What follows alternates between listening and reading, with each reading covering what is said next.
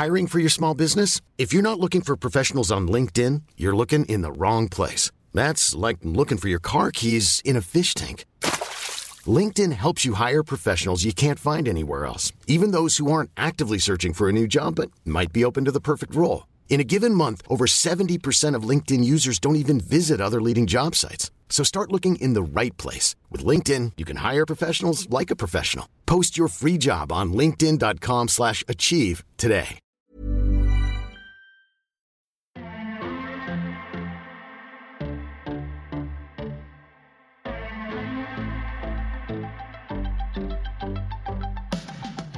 And welcome to episode 42 of The First Exchange with me, your host, Lydia Daydal. Well, we're back in the swing of things, episode 42. God, we're getting closer to episode 100. We're going to have to do something special for the 100 one. But anyway, before we get there, um, I had an absolutely incredible woman uh, on the podcast today. I have known about her work for the last couple months. I just, uh, this is my big thing. I think the universe is always, my soul is guiding me towards people who are going to inspire me and, and open my mind. Um, but I came across an author called Abby Wynne. Um, probably at the start of lockdown when I had a little bit more time to be online. Um, she is the author of many books, some of which titled are Heal Your Inner Wounds, How to Be Well, Book of Healing Affirmations, and Energy Healing for Everyone. Um, she does a wealth of different things. Not only um, is she an author, but she's also a shamanic psychotherapist, which that in itself was just like, I was so interested. My ears were, were pricked. I was like, I need to hear everything this this woman has to say. Um, so I decided to reach out to her to ask her if she'd be interested to come onto the podcast to talk about um, being a shamanic psychotherapist and working in healing and working with energies and also being an author.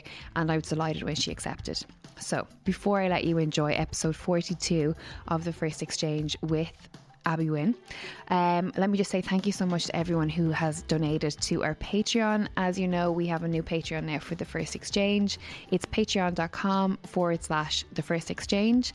Um, and this is your way um, to help support the podcast. Um, unfortunately, you know, we, we're in times now where we might need a little bit of help on our Patreon. Um, obviously, we've the studio, we've plans, really big plans to, you know, do things bigger and better. We want to do live events, we want to get bigger names involved.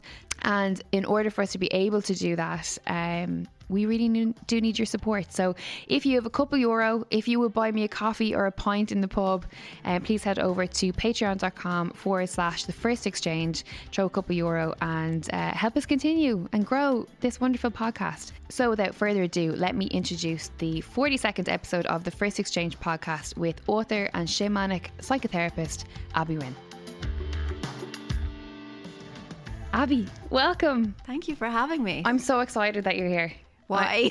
because you write and your your whole world, I suppose, is everything that I'm interested in. Um, so I was very excited to when I reached out to you.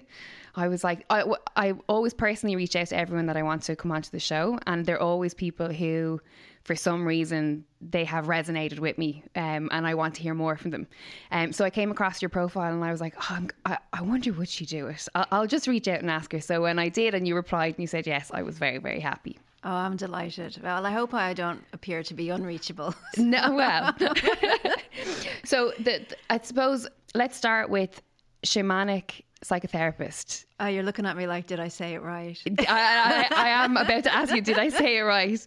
Shamanic psychotherapist. Yes, you said it right. Shamanic psychotherapist. So you want to know what that is? Absolutely. I'm always questioning that myself. I will be very familiar with the work of um, shamanic healing. I do, um, or I have done shamanic Reiki in the past, so I have a, a, little bit of an understanding.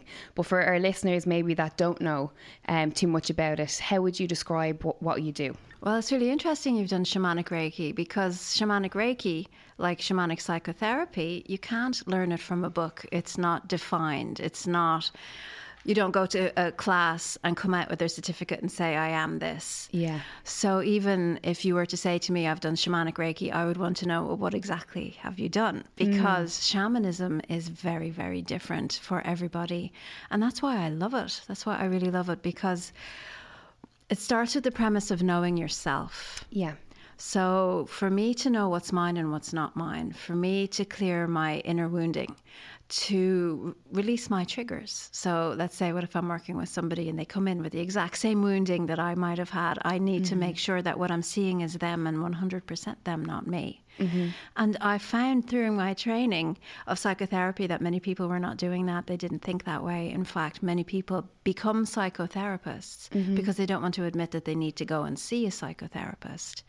Right. And it's very interesting as I went through the years of, you know, be, being a novice, being a student, getting more experience. I even discovered that some of the people who are teaching psychotherapy went to psychotherapy to tick the box to say that they went and they didn't actually go and do their mm-hmm. actual inner work. But psychotherapy for me is wonderful process of the mind and the thoughts. And it does link into emotions, but it doesn't link into soul and spirit. And that piece is really missing for me because you can talk and talk and talk for years mm. about what you need to let go of, of how you need to forgive or you need to move on, but you can't actually do the do part. Yes. And the shamanism is the spirit is connecting to your soul, to your inner wisdom, and not just the you that's sitting here that's been born into this body in this lifetime, but the many, many yous of many, many lifetimes, and also through you, your ancestral lineage. Mm-hmm. So I meet many, let's say, women who have inherited grief from their grandmothers and the great grandmothers and the great great grandmothers. Let's just say, for an example, women who don't understand why in this lifetime they're not able to say how they feel, they're not able to reach for what they want, they're not able to stand up and be powerful in their lives. And as we track it back through the shamanism aspect of mm-hmm. the healing that I would do, it started before they were born. So it's almost as if this wounding as a gift was given to them at their birth and they have to carry it and it makes life harder for them. But what's wonderful about the healing work that I do, once they clear it, once they move through it, they've broken that chain and any descendant that comes through them. And I found also even if they don't have children, but they're children in the family, like brothers and sisters and everything, it breaks the chains for them. Mm-hmm. But even more so when you step back even further, somebody paving the way through that path of, of, of trauma and wounding opens the path for others. So even those who are not related mm-hmm also find it easier to heal things when you heal at the spiritual, healing at the, the life force essence. Mm-hmm. So to me, it's a magical, magical world. And I just love sitting in stillness and seeing what's around me in nature. That's shamanism, feeling into you know, how does the tree feel? I mean, even driving here today, and uh, you know, it was on my mind to say this. I was at the traffic lights on a crossroads where I always sit at the traffic lights at the crossroads, and they had just cut off limbs and branches because the tree is at a crossroads, and mm-hmm. so it can't obscure the signage, it can't obscure the, the, the lights. And I felt into that tree, and I could feel its pain. Mm-hmm. And that's shamanism. Obviously, you're not going to do psychotherapy with a tree. Yeah. So to, to be able to, and you know, if you've experienced Reiki or anybody who's listening has done energy healing, to know that healing energy comes through us. It is not us. We don't give a piece of our own life force to mm-hmm. something, but through us as the vehicle or the vessel or the channel, whatever you'd like to say, you can bring in love or healing or sadness or grief. And I looked at the tree across the road. I was sitting in my car thinking, oh, the, you know, that poor tree, I know it's in pain. And I just opened my heart and let this essence flow to it. And just before the lights turned green and it was my time to go, I felt a connection. Mm-hmm. And it wasn't that I was looking for a thank you or that I'm going to now brag about I healed this tree because that's also part of it. You don't do that. Mm-hmm. So shamanism, then bringing that in with psychotherapy. Yeah, I'll, I'll keep going just because it, it, matches. And the psychotherapy aspect of what I do is hearing how you're holding your pain, hearing what you're thinking, how your mind is processing what you're feeling, and being able to get in there then after the transformation and work with your thoughts to transform those too, so that your thoughts are supporting you, holding the new energies that you have. Do you know what I mean? You've transformed, that you you've changed. And just to say, you know, people working on Zoom, I work on Zoom. I have clients all around the world. I've been doing Zoom way before the pandemic, so I've, I've been well used to it. Zoom OG. Zoom, it's very, very powerful. If you show up with intention to heal, you you, you do heal. And what I've found is is that it's just as powerful. You have to be ready for it. Mm-hmm. You really, really do. That's something that I find very interesting in terms of that world and the people who are coming to you and people like you to be healed or to look for answers or to explore certain areas of themselves. And does there have to be a willingness? Like, do you, I don't want to say, do you believe believe in it, but I'm trying to come, I suppose, from the aspect of people who would say all that stuff is nonsense. That stuff doesn't work. And when we look at that, like, do you have to be somebody that is willing to open your heart, open your mind, and open your your experiences or your willingness to experience new things. You know, as you're speaking, it reminds me always of the scene in Notting Hill, dreadful movie, with Hugh Grant and Julia Roberts. Do you know that's my favorite movie? Oh my God. When they find out that Julia Roberts is staying in Hugh Grant's house and all the paparazzi are outside the door and he yes. goes down and he doesn't know and he opens the door. I think it's to get the milk and then they're all there taking yeah. the pictures and it's overwhelming. It's like, oh my God, what do you, and you close the door and it's like, oh geez, I don't want to go out. I don't want to yes. do anything That's what it could feel like when you wake up to realize that there's so many things out there, and you just would be close the door and go back to bed. it's easier to remain ignorant. Like, I don't want to do that. So yes. I meet everyone where they are, and I say, yeah. close that door. Mm-hmm. Because when you stand outside there, and I think he was half naked. That's yeah. how you I think. In, in, in, it was his um, loopy uh, housemate that opened the door right. for him. Oh, he came in after him and yeah. done all the embraces. Yeah, he, yeah, because he was confident in who he was. Yes. And you see the difference there is when yes. you're not confident in who you are, you can't go and hold your own. Yeah. In amongst all that, and it's almost like a whole sea of piranhas. So I'm not making people do anything.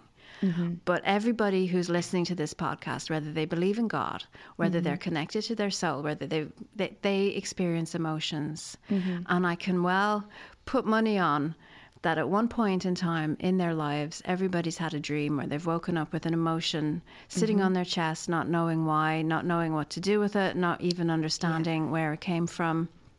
And the type of work can just take you at that level and go, okay, use your imagination. Mm-hmm. To come into where that emotion is sitting. So sometimes it could be like an elephant sitting on your chest. Mm-hmm and just say, okay, I'm seeing an elephant sitting on my chest and it's heavy and it hurts. And then suddenly you're not in the emotion anymore, you're observing it. Mm-hmm. And what is that quantum physics? When you observe something, it changes. So it starts to change. And maybe the elephant's not as big as you thought it was and it starts to shrink. And then it looks at you and you go, Would you mind kindly stepping off of my chest? I'd like to be able to breathe today. Mm-hmm. And then you can imagine the elephant steps off your chest. And then you look at it and go, Okay, who are you? Why are you here? Mm-hmm. Or you can just say, do you know what? I'm just going to get on with my day. I'm happy enough now that it's not such a pressure on me. Or you can then interrogate the elephant, or, yeah. you know, and it depends on how much you want to go into it. But to have a way to handle emotional energy, mm-hmm. to me, is how you organize yourself. To have a way to step away from thoughts and handle those is also very empowering. I'll give you another example. People who have repetitive thoughts that constantly, constantly, constantly pull them in and they're trying to pull themselves away, mm-hmm. to use again their imagination to say, okay, is my brain like a hamster in a hamster wheel? How fast is it going? And then you can visualize oh my God, that poor hamster is going to be a disaster. So then you can imagine, okay, I give you permission, dear darling hamster of my brain, to slow down. Uh, but you have to consciously put power into the image mm-hmm. of seeing the hamster slowing down. And when I do this with clients, they say, "Oh, he's already off and he's going for a nap. He's curled up with a book and he's going," you know. but then the next time they see that their hamster wheel is going, they're not in it. They're not running. They're not the yeah. hamster. They're not consumed by the thoughts. They actually go, "Oh yeah, this is this is what this is." And if I just take a step back and I say, "Okay, slow it down, slow it down, slow it down." Mm-hmm and you can take it at that level. You don't have to go and meet your spirit guides or, or, you know, all of that is part of it as well. But again, you know, it's like back to Notting Hill. You let one person in the door, you close the door, and you can have a much more, you know, grounded conversation one at a time than being overwhelmed with everything. That's a very um, interesting point. Um, you know, for since I started this podcast, I've been very vocal about my own journey and, you know, some of the, we'll say, traumas of my teens and my 20s and getting to 30 and then having this sort of like, uh, like a midlife crisis, but not a crisis. It was like a midlife, you know, awakening, I suppose. Epiphany, Yeah. And I first got myself healthy in terms of like started exercising, started a martial art called Jiu Jitsu. From that, um, was brave enough to take the step to actually go to therapy uh, to talk about the things that maybe were were were causing And me. I'm just going to commend you on that because it does take bravery. And like I said earlier, many people who are therapists aren't brave to do their own work. So well done. Well, it was a very strange point where I felt like I had lost everything in terms of connections with people, my sense of identity. Um, I had a series of bad breakups. There was loads of different things that happened, and I found myself sitting back and questioning, like, who am I? That I just remember asking, like, who am I? Like, wh- what what am I doing here? And I just had a, um, at the time, I didn't know why I was feeling that, but I had a sense of needing to find out more about myself. So these were the steps that I started taking. And what was the um, martial arts you did? Jiu-jitsu. Jiu-jitsu, because I'm really interested that you chose a martial art because I Mm. think the principle behind all of the martial arts is to open up the body and unlock the blockages and get the flow moving. Yes. And that would start a process of spiritual healing, whether you liked it or not. So- Absolutely, absolutely. And you know, I I talk to people about jiu-jitsu and, and I say jiu-jitsu saved my life and people who don't understand don't understand. You have to do jiu-jitsu, you have to experience that it, it, it freed me. It can free. It, it was literally like after six months of doing it, it was like shackles being removed from me. Absolutely. And I was starting to create the person who I wanted to be through the help of jiu-jitsu. I was starting to, um, you know, I I was trying. I was starting to see the pathways that I needed to take. Then with therapy, eating better, stopping drinking, stopping smoking, all these things that were going towards clouding my judgment of how to live properly or live healthily. And then from that, I started to become more interested in things like Reiki or things like um, the first thing I actually tried was past life regression Wow. and I had no idea. I had just seen. I went to, to um, get a massage. This is why I believe that I'm guided in everything. I, I, truly believe that someone, that my spirit well, guides, are we guiding all me. are. It's just a question of do you have your eyes open or not? Exactly. Are you listening? I had gone for a massage and um, there was a mix up and I was in this healing center and I was like, oh, don't worry about it. I'll, I'll come back another day. But I was looking at like what the services that they provide and one of it was past life regression. I've always been fascinated on uh, reincarnation. Uh, I had heard before about the concept that, um, w- you know, that, that there is essentially all these souls that are just waiting for an opportunity to come to Earth to re-experience life or to learn lessons. I don't lessons. think really at the moment that's the case. I think they're all don't know if running for dear life. No thanks, we'll skip it. but I had always been very interested in, and I saw past life regression, and for some reason I just said, I'm gonna, I want to try this out.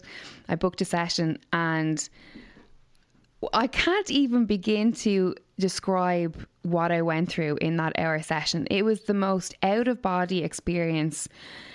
Basically, wrapped in a blanket and doing breath work with my healer. And I, I can only describe it as I walked from the womb like a fetus the whole way to about 16 i walked through my life and i was able to see all these different periods in my life that i didn't think I didn't think were still in my subconscious, but they were there. People that I, I grew up with, my be- old bedroom from uh, our old house when we were growing up, like a, a, a, a long st- uh, stepway that w- I used to have to walk to go to friends' houses, like things that I was like, why are that? Why is that cropping up? And when I sh- the the healer brought me out of, we'll say the the trance, for want of a better word, I was soaked. I I had literally been bawling my eyes out. Mm-hmm. And then she sits with you and you have like an hour to talk about what you've experienced and what you've seen. And from then, something clicked and I just said, there's more to me than just this physical body or there's more to life than just this what, what we're fed to believe in that you you work a job you make money you buy you know things that you don't need and and you just get onto the rat wheel. There, I, I just knew there was something more. And that that was six years ago and I haven't stopped you know and I, I, I, I feel like I'm I'm growing every day becoming a much better person. Inner work you mentioned on inner work and that's one of my favorite words because I'm all about the inner work. Yeah. can you talk to me about inner, inner work and talk to our listeners who are interested in what you're saying, but don't have haven't done the work or, or don't know what inner work is or even how they should start. Well, I mean, even relating to what you're saying there about carrying memories and images from things when you were younger that Mm-hmm. is not in the forefront of your mind but is still in you somewhere that I see human beings as a container. So even anyone listening now, just imagine what does your container look like? And it's funny when I get clients, they imagine themselves as bashed up, beaten up barrels that might contain oil, you know, mm-hmm. that you'd see discarded somewhere in, in, in a waste facility. They say, no. So that to me immediately is a representation of your self worth. Mm-hmm. So if I say to them, okay, you're a beaten up, bashed up barrel left in the skip somewhere, can you become a crystal decanter? The physical repulsion of the idea of shifting is huge. Now, I'm not one for positivity when it's not reality. I'm very much about authentic. And I go, okay, seriously, if that's what you feel that you are, let's upgrade it in steps and you grow into it. And that's basically where I'm coming from. Um, so then the size of your container dictates how much of your personal power you have. So when you're talking about doing jujitsu and I'm mm-hmm. seeing you moving and opening your container, what you're doing is expanding and bringing flow in. And you can even imagine, I mean, in my book, How to Be Well, I write constantly about a swimming pool. If you're a swimming pool, the swimming pool is the container of you. And mm-hmm. somebody dumps in a whole bunch of dye and somebody throws in an old shopping trolley. And these are the representations of the wounding that you've mm-hmm. had in your life. People in a car crash could have a crashed car in their swimming pool. And then you're carrying this around with you everywhere you go. So you're talking about the importance of inner work. You can imagine a swimming pool. We've all seen them that's been sitting there over the season and it's got leaves in it, it's got mud and it's got muck in it. And if you start to bring in water, it starts to flush it out. Mm-hmm. And that's this flow of life force energy that starts to flush it out. It starts to flush it out. And as you're moving and you're breathing and you start to feel better, you start to go, Ooh, I want more of this. And then you change what you're eating. So the mm-hmm. quality of what you're putting in starts to change. But then you're still left with the crashed car or the shopping trolley or the thing. And so to me, the inner work is feeling brave enough to look inside your container. And no, it doesn't have to be a swimming pool, it could be anything. And go, What am I carrying? And the beauty of working with your imagination, that's the shamanic part as well. I mean, we all have dreams, we all mm. interpret dreams. That's our soul, our unconscious, our subconscious telling us something. But we can also tell our subconscious and our mm-hmm. unconscious something as well. Doesn't have a language, it uses the language of imagery. So, just like I was saying earlier, you're seeing it as an elephant your body, your your emotional body is connecting in to go, okay, the weight and the size is, is, is connecting into this emotion that's on the chest. So it can move and shift and start to take a form or a shape as an elephant. Mm-hmm. Just as you can go, okay, what's this crash car doing in my swimming pool? Yeah, yeah, Maybe that came from this time when this happened. Maybe, you know, and then Yeah. then your brain takes you out of it. Yeah. And it's about coming back into it shamanically and going, okay, how do I take this out? Now, you could imagine as an individual, you can't actually physically get a car out of a swimming pool. You'd need to hire a crane or somebody to help you. This is where mm. you get your healer in to help.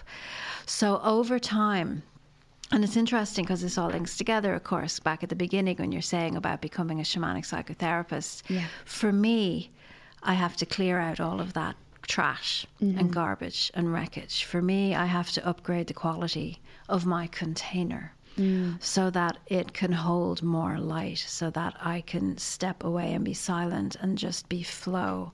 And then a person can come and sit with me and go, Oh, you feel really calm. I feel really safe with you. Mm-hmm. Maybe I can show you what I'm carrying because you don't seem to be the type that's going to fall apart mm. if I show you my pain. This is huge for healers because there's plenty of healers out there that are still carrying grief and pain and trauma. And many of their clients are aware. Are empathic. Mm. Empathic meaning is the difference between feeling in and feeling the tree at the side of the road and feeling its pain, or just seeing a tree that's been cut. Mm-hmm. You know, when you walk in town and the city streets, feeling everybody's pain, or just seeing a bunch of people walking around. Mm. There's a difference, and and so most people who are awakened like that, who can feel and appreciate other people's pain, would be sitting with their healer going, well, maybe they can't cope with mine.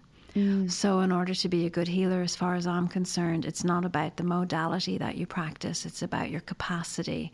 It's about how clear you are and the amount of work that you do on yourself so that you can be there and hold that space for somebody else. Does this make sense? Absolutely. And while you're talking, um, I'm instantly thinking of, you know, we're, we're in this sort of. Um, generation now where there's sort of like spirituality has become sort of like a, a, dogmatic sort of religion in some kind of way.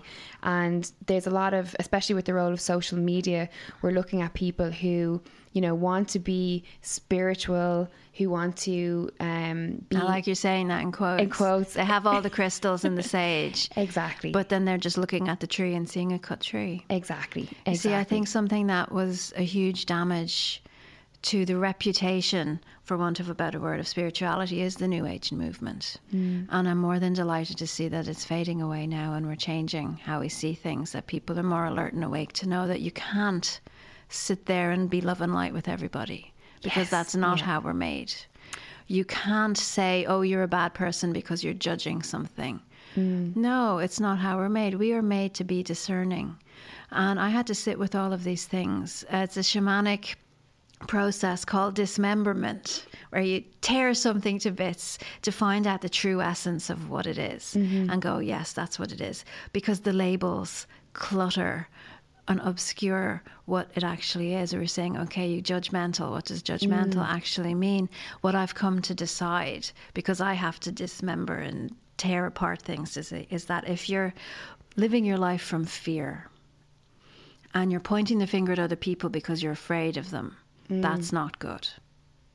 Whereas if you're saying, okay, should I wear, you know, my seatbelt in the car? Should I go out today even though it's raining? You're, you're, you are making a judgment call. Mm. Is that a person I want to hang around with? You're making a judgment call, but you're making it in an empowered way. Yeah. And when your container has started to, to, to be clear, and when that so called swimming pool is flushing into the water's all fresh and clear, your personal power comes back. Mm. And, you know, continue to work with the image of the container and the fact, and there is a fact that in Ireland in particular, there's so much depression, so much anxiety. Mm. I see it as a spiritual sickness. I see that the anxiety comes from. I mean, you can be anxious about any little tiny thing, and then you see yourself and go, Why am I worried about this? Mm-hmm. It's because your resources are low. It's because your energy is drained. It's because you are this container that needs healing, mm-hmm. but you're also almost running on empty. You don't have the essence or the energy to get up and do things. And what's interesting about the pandemic is I'm even seeing it in, in children, particularly my children.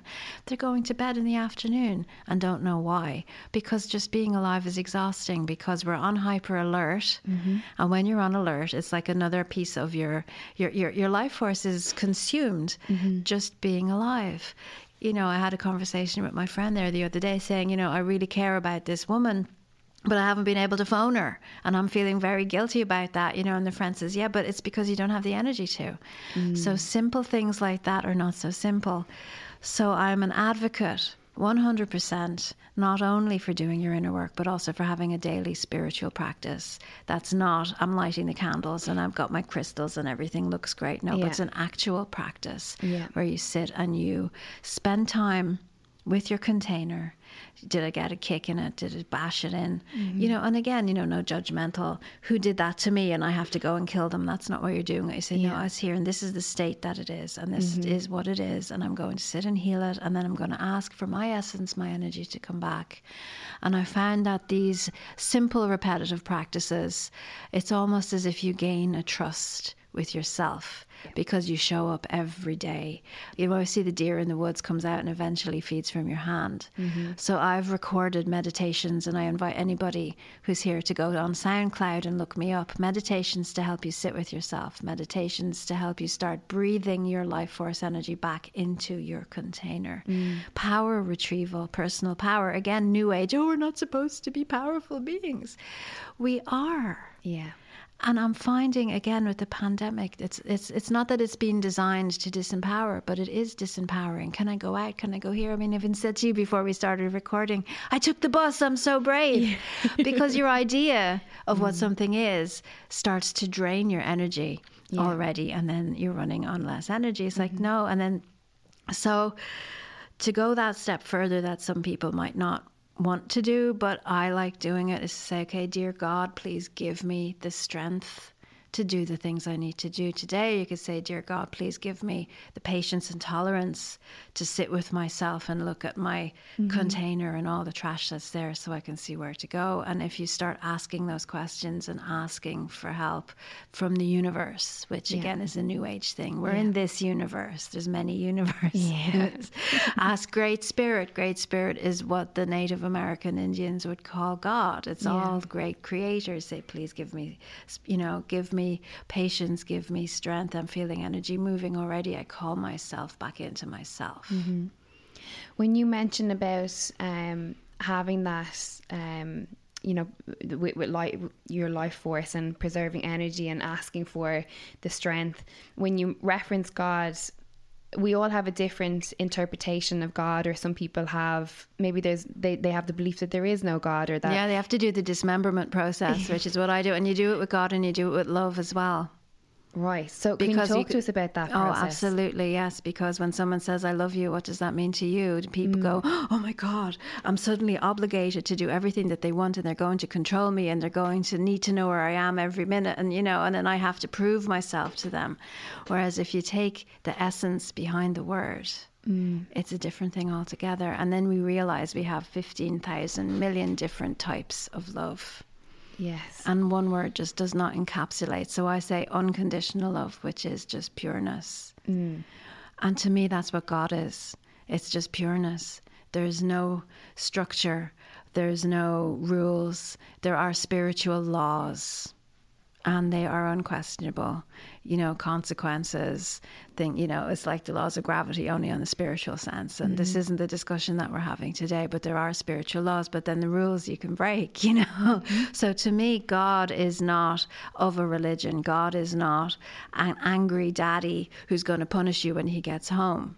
Mm-hmm. And that's all the type of things you have to strip away from your idea of God. I mean, we're sitting here, I posted up on my Instagram stories. I was delighted to see you put me on your stories. But what I put on my story directly after you, which isn't a really spiritual thing, is David McSavage yeah. made a, a, a he, he, was using a clip from one of the skits that he did probably years ago on RTE about a racist taxi driver. What? You know, and what oh, he yes, and what he had was. Um, an African living in Ireland who's a taxi driver and an Irish guy living in Ireland who's a taxi driver who hates him and wants him to take him away. So he's dressed up as president. I'm not saying which president is, and he takes the African taxi driver by the hand and brings him through the memories of the Irish taxi driver and has the African taxi driver in tears. And now he understands the pain of the racist taxi driver who wants to take away his taxi plates. Mm-hmm. That's what we're missing. That's the compassion. That's the understanding. It's being brave enough to go, okay, why am I so triggered? Yes. What is it in me? Mm-hmm. So, this is where the New Age gets it right partially. If you're triggered, it's not always about the other person, mm-hmm. it's about you. You know, it's about your conditioning. It's about what your limiting beliefs are. And also, uh, you know, when we say limiting beliefs, we think as well, I can't do this because everybody told me I couldn't do this. Therefore, it's become solidified in me and it's a rock in my container. Yeah. That's what you take out of your container. Also, your belief that God is bad or God's going to punish you is a solidified belief that comes from somewhere in your life to, to say, okay, well, what do I want to learn how to dismember? And we're sitting here and you're talking about buying things that you don't need mm-hmm. and drinking and smoking and trying to run away from your life and how you're not doing it anymore. And here we are in the pandemic, forced to stay home. Who did you marry? What's your job? Where are you living and how are you living and is mm-hmm. it making you happy you cannot go away for two weeks of the year and s- save up all of your joy for your holiday in the sun and only to know that three days before you come home you're coming home and that's your whole year spent mm-hmm. because you can't go in the sun anymore you're forced to look at your life and i think that's wonderful because those people who will activate and take action and say, I'm not happy being, you know, even something as simple as saying, I want to paint my bedroom. Mm-hmm. I hate my garden. You know, are going, you know what, I really don't resonate with my job. I need to change career. They're big, scary, risky, mm-hmm. but this is your one and only life. Why do you think, Abby, that people are so afraid to change or to break out of their comfort that they've created for themselves? No, there's many, many answers for that. And I was looking up, you know, what's come up for me also is cognitive dissonance, which is when you truly, truly believe something, but then something comes uh, that's totally the opposite of what you believe and it creates disharmony within you and that creates a crack or a stress or a pressure or triggers you makes you very angry can lead to violence mm-hmm. we can see it on the streets with the protests particularly in america right now with all of the voting going on and which side are you on and i'm not talking to you anymore because you're on the wrong side and mm-hmm. you know god forbid you're you're believe you wanting this and, and, and, and not the same thing as me and people are just in fear all the time. I think it's it's just fear just creates more fear, just creates more fear. It's very difficult to stop. Mm-hmm. It's the fear, especially since the we've we've been in the pandemic. The word fear has been, you know, thrown about so much from those that are on the side of, you know, um, I'm I'm fearing the worst. I'm fearing what is potentially going to happen to me or my family. And then there's a, you know another set of people who are you know the word the pan- fear is the pandemic that's the slogan yeah. that that it has created this new wave of tension and anxiety and heightened it's it, it's just but it has and when you exactly. look at the at the language that's being used in the media and you look at what they're choosing to broadcast and you look at how often they're broadcasting and mm-hmm. then how addictive it is that we human beings are wired to be on alert. They're wired to survive. Mm-hmm. And so when we are sold something as being urgent and important, and our wiring tells us that it's urgent and important because these authority figures are making it urgent and important, then we have to know what's going on because then we have to assess the situation mm-hmm. for ourselves personally as individuals. And it's very difficult to unhook yourself from that. But when you can sit down and connect with a tree and watch your flowers growing and see the love that you have in your house, mm. you know, or you know, and, and I'm not assuming that everybody has love in their house. See the lack of love in your house, and go, okay, we have to, we can't heal the world, we can't fix everything, and it's about knowing, you know, the, all the work I've done on for myself with dismemberment of love, with dismemberment around the idea of God. I say, well, what do I truly believe in? Mm. And you say, okay, the universe has your back. You say, okay, God is looking after you. And I know for people who haven't done that work, it's very difficult to believe that mm-hmm. and to mm-hmm. have faith. So you need your quiet time from everything because here's the key piece. Here is the key piece for everybody, whether they believe in God is not or not.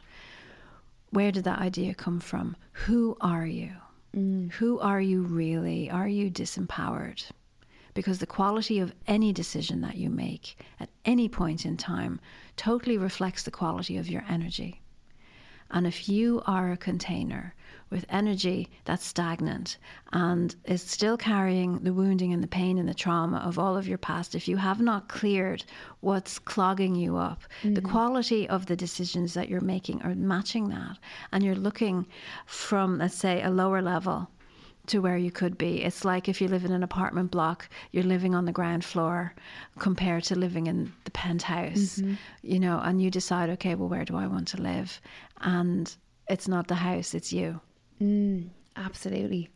And also, as well, you know, um, gut feeling, trusting ourselves, knowing that we have the answers and being confident enough to, I suppose, empower as well. You've used that word as well, to know that we have the ability to be who we want to be, live the life that we want to be. You know, once I'd heard that, I, I already know all the answers I need, and it's just my job to, I suppose, unlock all the little boxes to get the answers. That was that was something that I suppose you'd use the word freed me, um, mm. in a way. Um, but what I just a point which might be controversial, but what I see in people who haven't done their work or even those who mm. have because it's an ongoing process is that there are aspects of us that act out through us. Mm. So an aspect of us is let's just say you've heard of inner child work. Yes. but we also have inner teenagers. We have inner 20 year olds and we have in, inner angry me from last year when this thing happened and i'm just not over it yet. Mm. And if you could imagine an aspect of you outside of you for a moment, frozen in time. They didn't get what they wanted. They're needing attention. They want to be heard. They want to be seen. And then they step into you and act out through you. Everybody's seen a temper tantrum in a toddler who wants sweets at the supermarket aisle who's not going to get it. Your inner toddler can be acting out through you, mm. giving a temper tantrum, and you're not realizing why. And here's the big thing that I, that might be the controversy is that if you're treated like a child, you revert back to childlike behavior. Hmm. And so when they tell us we all have to do something, we all become our rebellious teenage selves and say, "No bloody way, we're not doing that." and you miss the point as to why do we have to do it. Yeah. So the key to grabbing a hold of yourself and becoming responsible in your life and becoming empowered in your life is to separate out all of the aspects of you and get to know you as the responsible adult that you are mm. with a tribe let's say of other aspects of you that you as the responsible adult now need to look after What are, what are the first steps to that? If somebody is listening now and saying, that sounds good and I need to do that, but how do I do it? What are the Okay. steps? Well, I mean, first of all, you need to be very, very brave to be able to recognize it in yourself that sometimes you have childlike thoughts that overtake your adult type mm. thoughts and are the ones that drive you. To know and acknowledge that toddlers who have temper tantrums are very strong willed mm. and that teenagers who are rebellious are very sneaky. Mm. And so they want to have their way with you. So you have to own all of yourself. And that's that you know these things you can't just do it like that. You have to put the time in. You have to be patient with yourself. But what i find is very successful with clients which is why psychotherapy is wonderful is to listen to the language of the thought that you are having repeatedly. Mm-hmm. Write it down. Become the court reporter because you're you're just typing out what happens in front of you without judgment.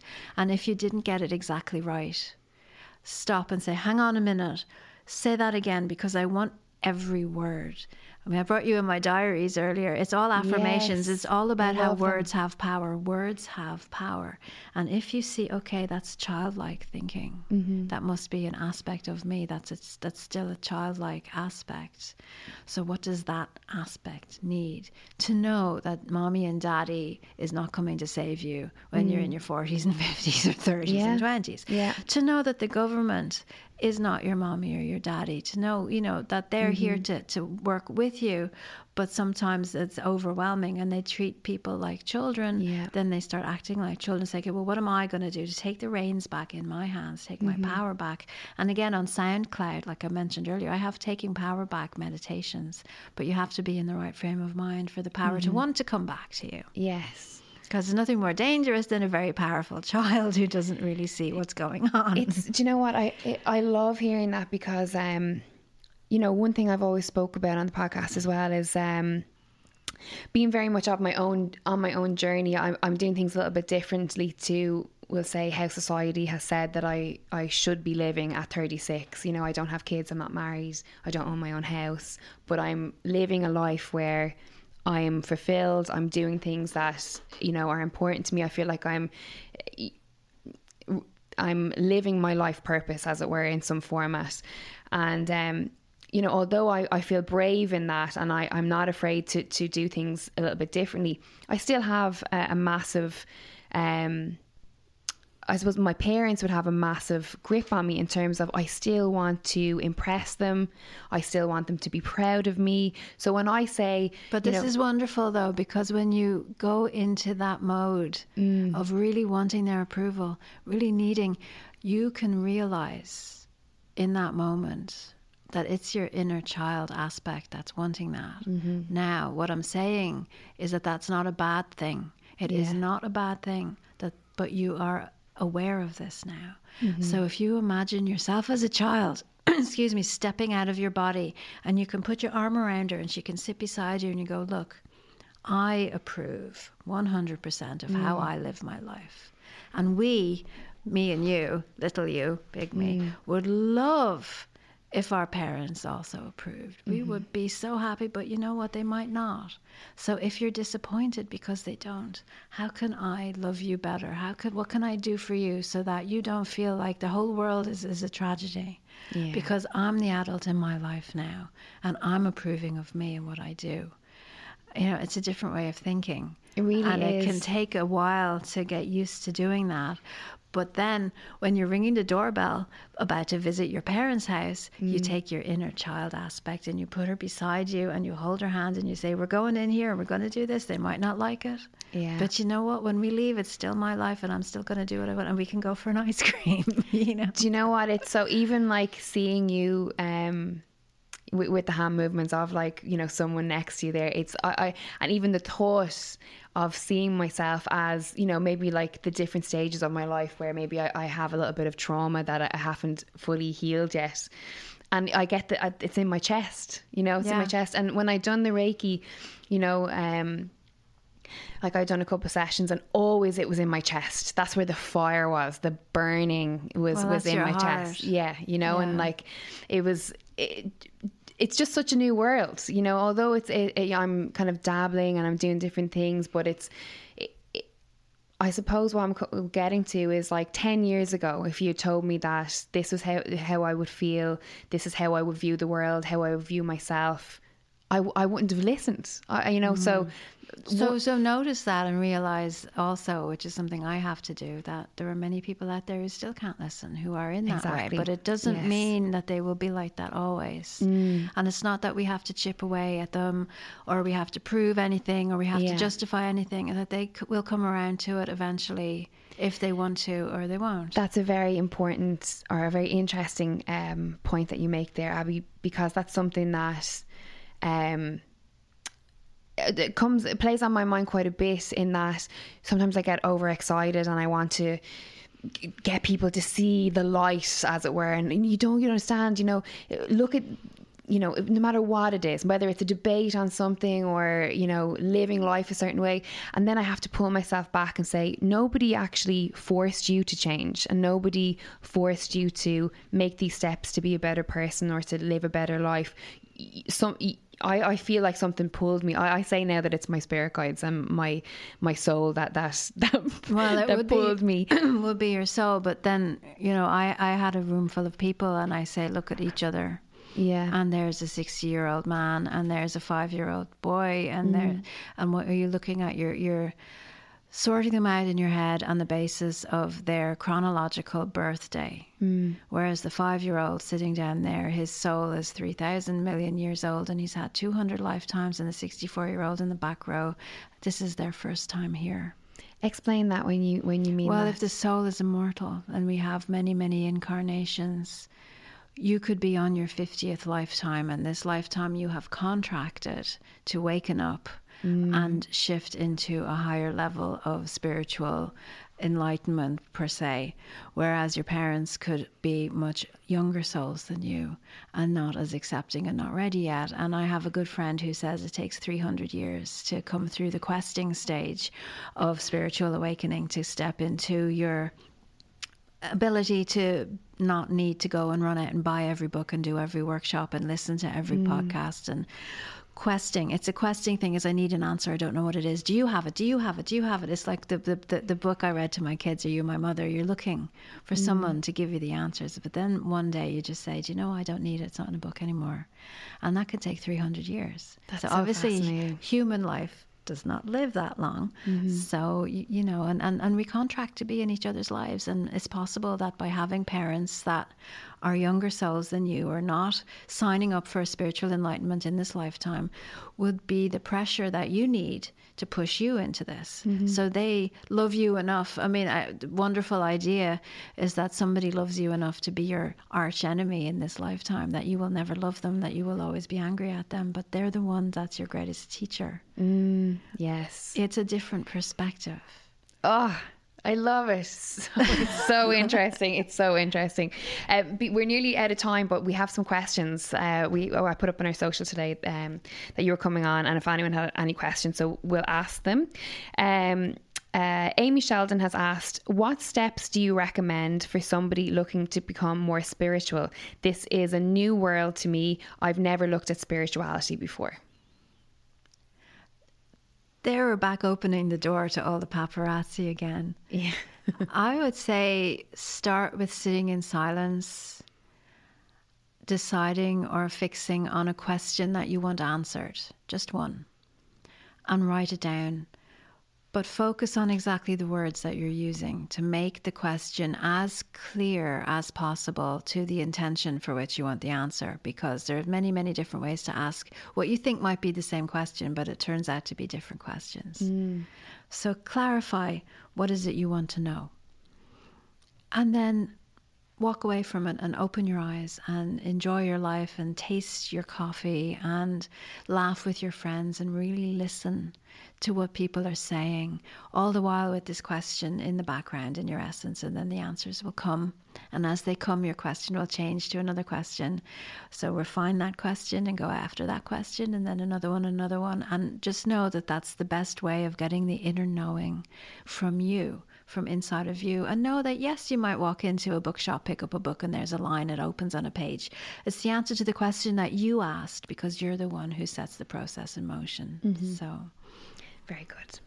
Um, there is another question um, from Andrea Tolan, and she's asked, "Do you have any advice for me on how to? Do you have any advice for me on how to get my kids to start meditating? And also, what is your opinion on having more of a spiritual, more spiritual practices in schools?" Kids to meditate, that's great. I would just get them away from screens, go mm. for walks you might think of um, meditating is very different depending on what school of thought where you are. I made a coloring book. Mm. So grown-ups could meditate just doing colors. You know, you could get them to sit down and do colors. Focus on one thing only, mm-hmm. and you would have to do it with them. So sit down with them and say, "Okay, let's play a game. What do you see? I see a table. I see a cup. I see a watch. I see a glass meditating is about coming into the present moment. Mm-hmm. So you're not going to send your kids go over there and sit and meditate because that's like a punishment. yes. You don't want to punish them with meditation. You want them to get a break from the hamster in the hamster wheel of their brain going. You want them to break out of that. Just sit down and you know get them to to tell you what they taste when you give them their dinner just to slow yes. it down. Say, well, what's all the tastes in your tongue? What are you feeling? What, what spices do you think I used at the dinner? Mm. Because for me, meditation is a way of living in the present moment. It's not something that you do for 10 minutes yeah. in the morning. So just changing your way of thinking around that would be very useful. That's very interesting. What was the second question? Sorry. Um, and should we, in your opinion, should we see more um, spiritual practices within school? So for kids, um, maybe in reference to kids meditating and maybe kids being more spiritual? I mean, that's a difficult question to answer. I think just having more compassion and love, and I think that's happening anyway. I really, really do. I mm-hmm. see what's going on in, in the schools through my own children, and, and I'm really, really happy with it. So it's just a question of society waking up together. But what you do at home stays with the kids when they're out of your home. Yeah.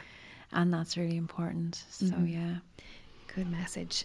Okay, um, last question. Uh, this is from David Smith, and he's asked, "Who are the people that inspired you growing up?" Oh my gosh. Um, I don't think I actually had many. I mean, that was something that came up quite a lot. Who who would you like to be when you grow up? Who's inspiring yeah. you? And I never wanted to be anybody else. You know, my father for me was a great inspiration because he would go out there and do all the things and then come mm. home. My grandmother would have been an amazing inspiration because she would have seen what wasn't in existence and went out and created it. My aunt is a wonderful spokesperson for people who can't speak out for themselves and she's in law and she go out and fight the good fight. And for me to, to not get blinkered by celebrities or looking at, you know, mm. thinking that everybody has a capacity to do all these things and you don't have to be you know receiving accolades that doesn't mean you're a good person it's what mm. you do at home it's how you live it's who you are and i think for me my quest has always been to find out you know where's my magic yes So good. Maybe on an extension of that question, um, who are some? Because obviously we have your, your new diary that's been launched online next next week. Next week, yeah. It's called One Day at a Time. I I'm very lucky to have been given an exclusive copy here. Um, it's one day at a time, the 2021 diary, a year long journey of personal healing and transformation. Um, so may, maybe on the on the context of the the, the diary being released, what, who are some authors that you kind of? Oh, if I could wave a magic wand, I would love to be Stephen King. I would just love to Wow. be. Yeah, I think I could possibly be as prolific as him. I'm saying this with my fingers crossed. I've written all my self help books, I think, that I want to write. Um, I'm working on one at the moment for emotional eating, but it hasn't been coming together yet. I wrote a novel. I've written a book of fairy tales and poetry because my belief is, truly is, it's, you know, you can't tell people what to do. Up to a mm-hmm. certain point, you can give them guidance and help. But where the real magic comes in is the magic from within. Yes. I mean, ending this conversation with magic. So, to write a novel about awakening and unlocking magic, to give poetry and fairy tales about possibilities and things, to, to mm-hmm. teach through allegory, to get people to start asking those questions, mm-hmm. to start seeing themselves as containers with power and energy, and that they carry the weight of the grief and the pain of everything that's happening. And maybe they don't have to do that anymore, mm-hmm. and that they don't have to go and analyze and acknowledge and travel back in time and experience all the pain and hurt. You don't have to. You can see it as an elephant on your chest. You can see it as a crashed car in a swimming pool. And you can say, Do you know what? I'm not going to carry this anymore. Mm-hmm. And visualize it shrinking. Decide you need help. So you see the elves coming out from the forest to break the car up into little pieces and take it away. And then suddenly you say, Yeah, that feel better. Mm-hmm. Because you're working with energy. You're not working with things. Yeah. And just to allow life to surprise you, then you know you, you come out of the four walls of being treated like a child and realize no, there's magic in the world, and I choose to have a magical life. Yes. Perfect word. Choose. I choose. I choose. Well, some of your um, titles of your books: "Heal Your Inner Wounds," "How to Be Well," "Book of Healing," "Affirmations," um, "Energy Healing for Everyone." There's, I think there's more as well. They're just some of the ones that I that are on my to buy list. Well, planting the seeds is my newest one, and that's the book of poetry and short stories, fairy tales, and there's a few prayers in there as well, which Amazing. um, very helpful. where can our listeners pick up a copy, or where can they find more information? Um, on my websites would be great. Abby Wynne. You can just Google my name. There's no E in Abby, but there is one in Wynne, so it's difficult to say. or I've got now. I've got lots of online programs where I do once a month. I do group healing sessions, and they're very magical. I can have anywhere between sixty and four hundred people at one of those, and they're, they're quite low cost as well. So if you want to do experience a healing, you could come and look at Abby's online academy, pick up a replay, or maybe you know join me for the next one. Amazing. That sounds so good. Thank you so much for coming in. Oh, it was my pleasure. That it was really was. so interesting. I, I honestly, I wish the podcast was four hours long. It's so well, much. you can, you know, you can have me back in, in year. Absolutely, so I would love that. on. Yeah. I would love that. Um, yeah, just such a such a lovely chat.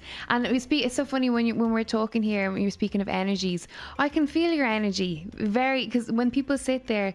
I always say to Shane, there's different energies that come off different people when they're sat in that chair in front of me, and you know, you, sometimes you get you can feel their anxiety because you know they're nervous. Sometimes there's an excitement, but very calming, lovely energy here today with you. So Oh, thank you. Thank you for bringing it. um, but yeah, I really enjoyed that. Thank you so much. Oh, you're very welcome. Abby Wynne for the first exchange.